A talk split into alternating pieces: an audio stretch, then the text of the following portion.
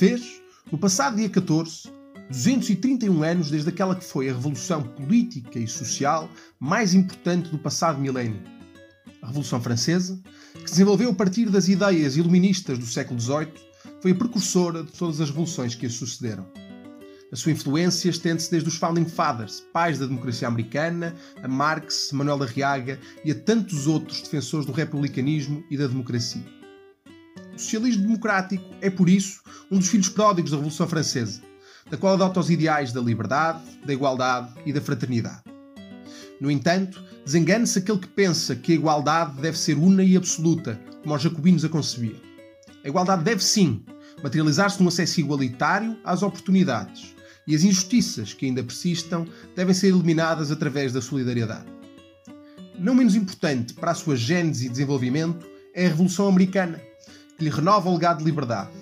Apesar da sua concepção de que todos os homens nascem iguais, incorrer numa falácia por demais evidente. O homem, ao nascer, tem sobre si toda uma história que é a conjugação das histórias de todas as gerações que o antecederam e que irá certamente influenciar o rumo da sua vida.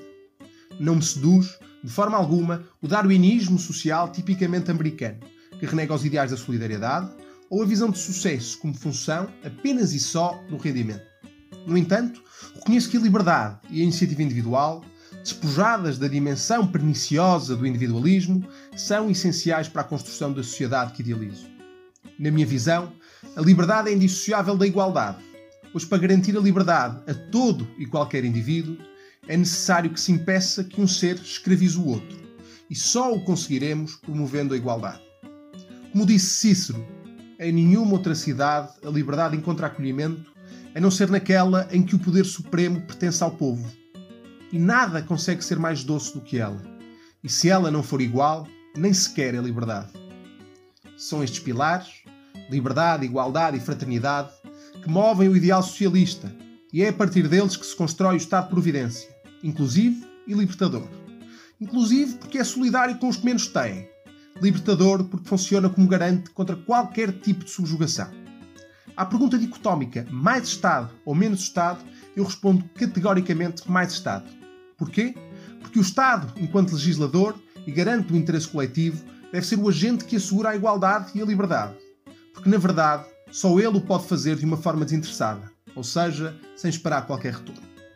O Estado de Providência permite que todos, independentemente do brilho do seu berço, possam ter acesso às mesmas oportunidades e que o direito à felicidade seja apenas associado ao compromisso com o seu próprio mérito. Mesmo em casos de exceção, existe sempre um amparo que não permite que a queda seja demasiado grande. Esta é a fraternidade entre os homens que preconizo, onde cada qual contribui para o bem comum mediante a sua capacidade e cada um recebe segundo as suas necessidades. Este é o socialismo democrático que defendo.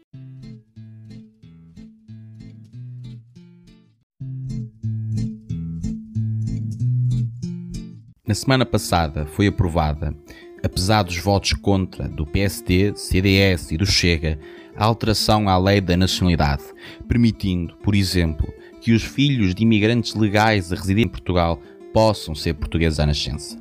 Sem dúvida, um importante passo para o reconhecimento de pessoas que nascem e vivem em Portugal e que, por razões burocráticas e políticas, têm sido ao longo do tempo rejeitados do seu estatuto de cidadão português, assim como os seus direitos e garantias. Uma segunda nota. Foi apresentada há dias no Conselho de Ministros um diploma do Ministério das Infraestruturas de construir e reabilitar mais de 18 mil casas com rendas acessíveis a partir do património imobiliário do Estado. Estas serão feitas principalmente em zonas citadinas em que as rendas, devido aos efeitos do turismo e aos baixos salários, são cada vez mais elevadas e incomportáveis para os jovens e jovens famílias que pretendem viver na sua cidade.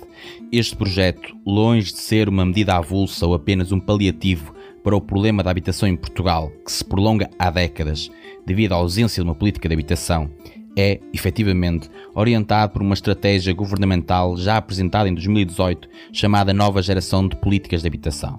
Os princípios são simples e, na nossa perspectiva, os mais indicados para resolver progressivamente a crise da habitação. Isto é, reabilitação de património imobiliário do Estado e controle de rendas acessíveis. É necessária uma atuação do Governo Central, tendo em conta o descontrole e dificuldade em regulamentar o mercado de habitação principalmente com o crescimento do metro quadrado em cidades turísticas, assim como a ausência de oferta pública de habitação e a ausência de políticas de habitação ao longo dos sucessivos governos. Perante esta situação, o diploma apresentado é mais um passo em direção à garantia do nosso direito à cidade e ao direito constitucional do acesso à habitação para todos. É necessário, assim, uma boa efetivação deste programa, permitindo que ele possa também garantir a emancipação jovem, considerando que são muitos os jovens que não conseguem arrendar uma casa a preços acessíveis, sobretudo nas cidades do Porto e de Lisboa. Uma terceira nota a situação pandémica exigiu uma adaptação laboral condizente com, por exemplo, a impossibilidade de sair de casa ou de partilhar o espaço com outros trabalhadores no local de trabalho. Neste sentido, o teletrabalho apareceu como uma alternativa viável. Contudo, a novidade da sua massificação e transversalidade exige que esta nova forma de trabalho seja regulamentada, de modo que não haja, como os sucessivos casos que foram relatados de abusos relativamente ao excesso de trabalho, é neste sentido que temos mais um desafio para, em concertação social, legislar e adequar novos limites e condições para esta nova e talvez permanente, em vários casos, forma de trabalho. Por fim, uma nota também relativamente às preocupações enfatizadas pela pandemia. Esta relaciona-se com o acesso às novas tecnologias, como o computador e internet, por parte dos estudantes, que se tornou, por evidente, um fator fundamental no sucesso escolar e no acompanhamento da matéria por parte dos mesmos. Não pode, por isso, ser esquecida a promessa do Primeiro-Ministro que no próximo ano letivo todos os estudantes terão acesso a computador e a internet, assim como forma de mitigar as desigualdades acentuadas pelo ensino à distância que, prevê-se, permanecerá por mais algum tempo.